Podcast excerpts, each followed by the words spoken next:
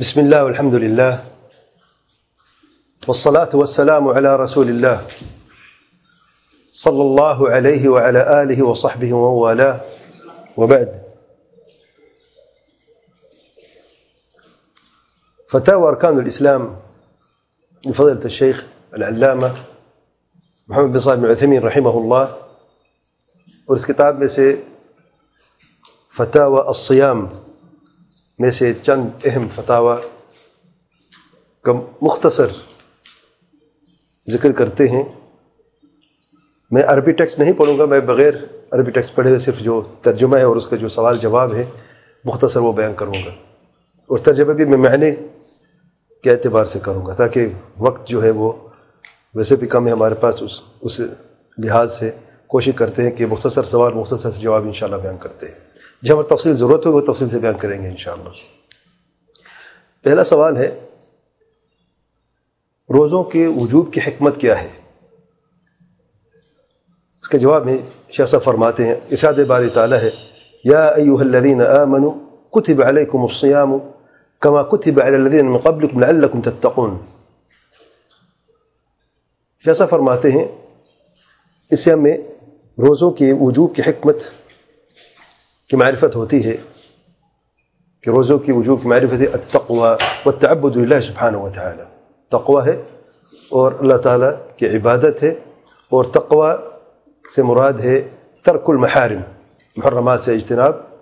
اور جب اطلاق کیا جائے تقوی کا تو اس میں دونوں یہ شامل ہو جاتی ہیں فعل المأمور و ترک المحظور واجبات جن کا حکم دیا گیا ان پر عمل کرنا اور جو محرمات ان سے اجتناب کرنا۔ اللہ تعالیٰ کے پیارے پیغمبر صلی اللہ علیہ وسلم فرماتے ہیں، من لم يدع قول الزور والعمل به والجهل فليس لله حاجة ان يدع طعامه وشرابه. سے بخاری کی روایت میں اللہ تعالیٰ کے پیارے پیغمبر صلی اللہ علیہ وسلم فرماتے ہیں، جو قول الزور والعمل به کو نہیں ترک کرتا، جھوٹی بات جھوٹی گواہ کو نہیں چھوڑتا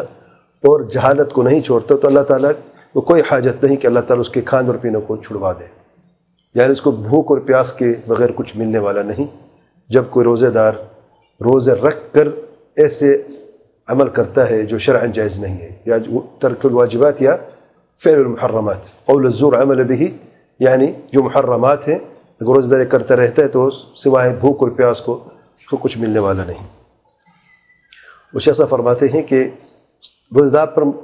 تاکید ہو جاتے کہ وہ جو بھی واجبات ہیں، ان کو بجا لائے اور جو بھی محرمات ہیں، اقوال و افعال میں سے ان سے اجتناب کرے، غیبت نہ کرے، جھوٹ نہ بولے چغل خوری نہ کرے، حرام خرید و فروخت سے اجتناب کرے اور جو بھی محرمات سب سے اجتناب کرنا لازمی ہے۔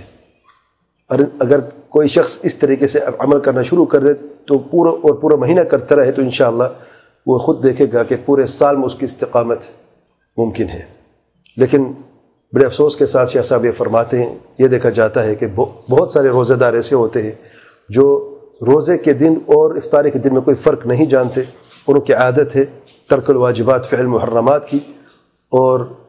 جو روزے کا وقار ہے اوپر نظر نہیں آتا، اور نہ ہی کوئی اس اس طریقے سے جو یعنی روزے دار کے لیے خصوصیات وہ پہ نظر آتی ہیں۔ اور یہ جو چیزیں یعنی جو محرمات جن کا ذکر کیا گیا ہے، یا تو جو محرمات، اگر کوئی روزے دار کسی محرمات کسی کا ارتکاب کرتا ہے تو روزہ اس سے باطل نہیں ہوتا، لیکن اس کا اجر و ثواب میں کمی ضرور ہوتی ہے۔ اور جب کمپیئر کیا جاتا ہے یا توازن کیا جاتا ہے روزے دار کے روزے کے اجر کا اور اس محرم کے ارتکاب کے گناہ کا، تو بعض وہ دیکھا جاتا ہے کہ اس کو اجر باقی نہیں ملتا، جو گناہ ہے وہ باقی رہ جاتا ہے۔ واللہ علم